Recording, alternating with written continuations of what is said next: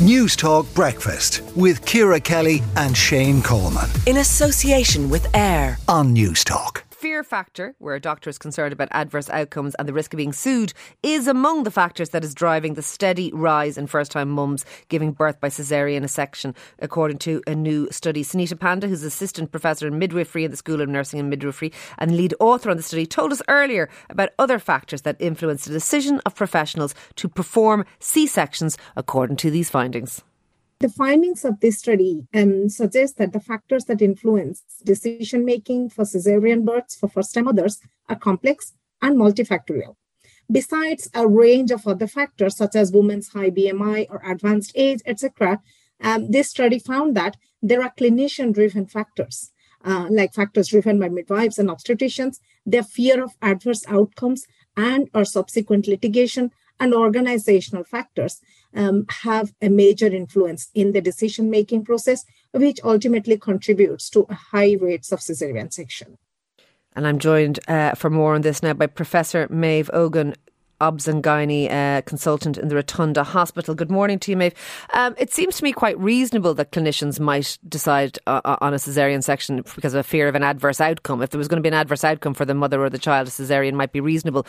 But this seems to go further than that. It's saying actually the risk of being sued is driving some of this. Is that your experience?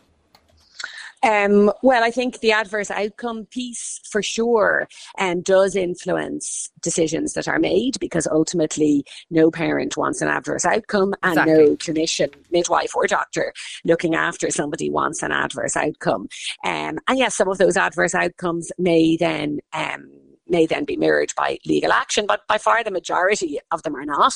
And it's the adverse outcome really that people are anxious to to avoid. And unfortunately, humans aren't robots, and no pregnant woman will necessarily um, have the same response to a particular intervention as another.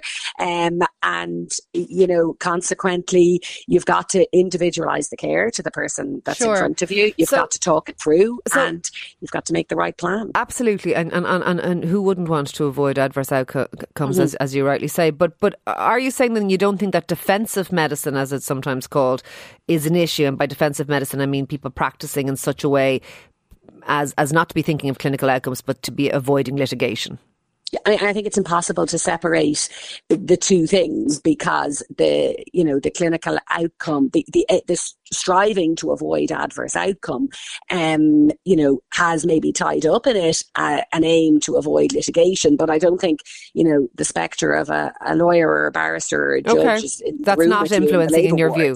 I mean, it's in this this study is. I mean, we've got to also listen to what the study shows. You know, it was qualitative research where midwives and obstetricians, right, senior obstetricians obstetricians, um, both senior obstetricians in training and consultant obstetricians were interviewed about um, what things influenced their decision making.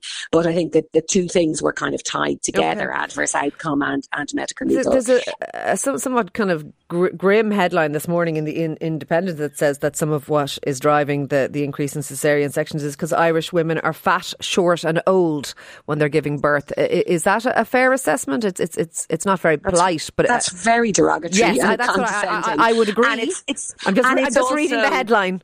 Yeah, it's also. I'm, I'm, glad I hadn't seen that before I spoke to you. Um, it's also really, you know, it, it, they are cr- really crude metrics if you purely look at cesarean section rates. Um, you know, whether something is 25% or 30% or 35% is influenced by so many variables, and ultimately, you know, we do have to optimize people's experience while also ensuring safe outcomes. That's our primary goal, and that's parents' primary goal. Okay. Um, and yes, um, you know, if somebody is over 40, having had many years of IVF, the decision making may yeah, be very no, different fair. to somebody who's 22. Um, but that's not, you know, it's it's very derogatory to say oh, I, the woman's old. I would completely agree with you. It is a highly derogatory uh, uh, headline in, my view. I, I, I, fully agree. Can I ask? It's also a bit paternalistic as well. You know, it's a bit sort of saying. Well, it's oh, a, it, dare, it, compares Irish somebody. women to, to, to, the Netherlands, which apparently are, are, are taller, slimmer, and, and, healthier than us in general. Uh, uh, but I'm not sure what we can do. Yeah, so what does that mean? I, I'm not sure what we people, can do about that. Yeah, uh, should people not be having babies? Um, you know, that's. that's can I ask fair. a last question? Uh, um, Certainly. The, the, the, idea of, of a woman's choice in all of this, sometimes it's referred to as too posh to push, that some women would request a caesarean section, not necessarily on clinical grounds, but because they don't want to go through labour. Maybe they're afraid, maybe they, they are trying to time things or whatever it is. Is that, does that drive any of this in your view? No, informed consent is what comes into this. Talking to the individual person. And I suppose in this particular study, that's what's absent, the woman's voice.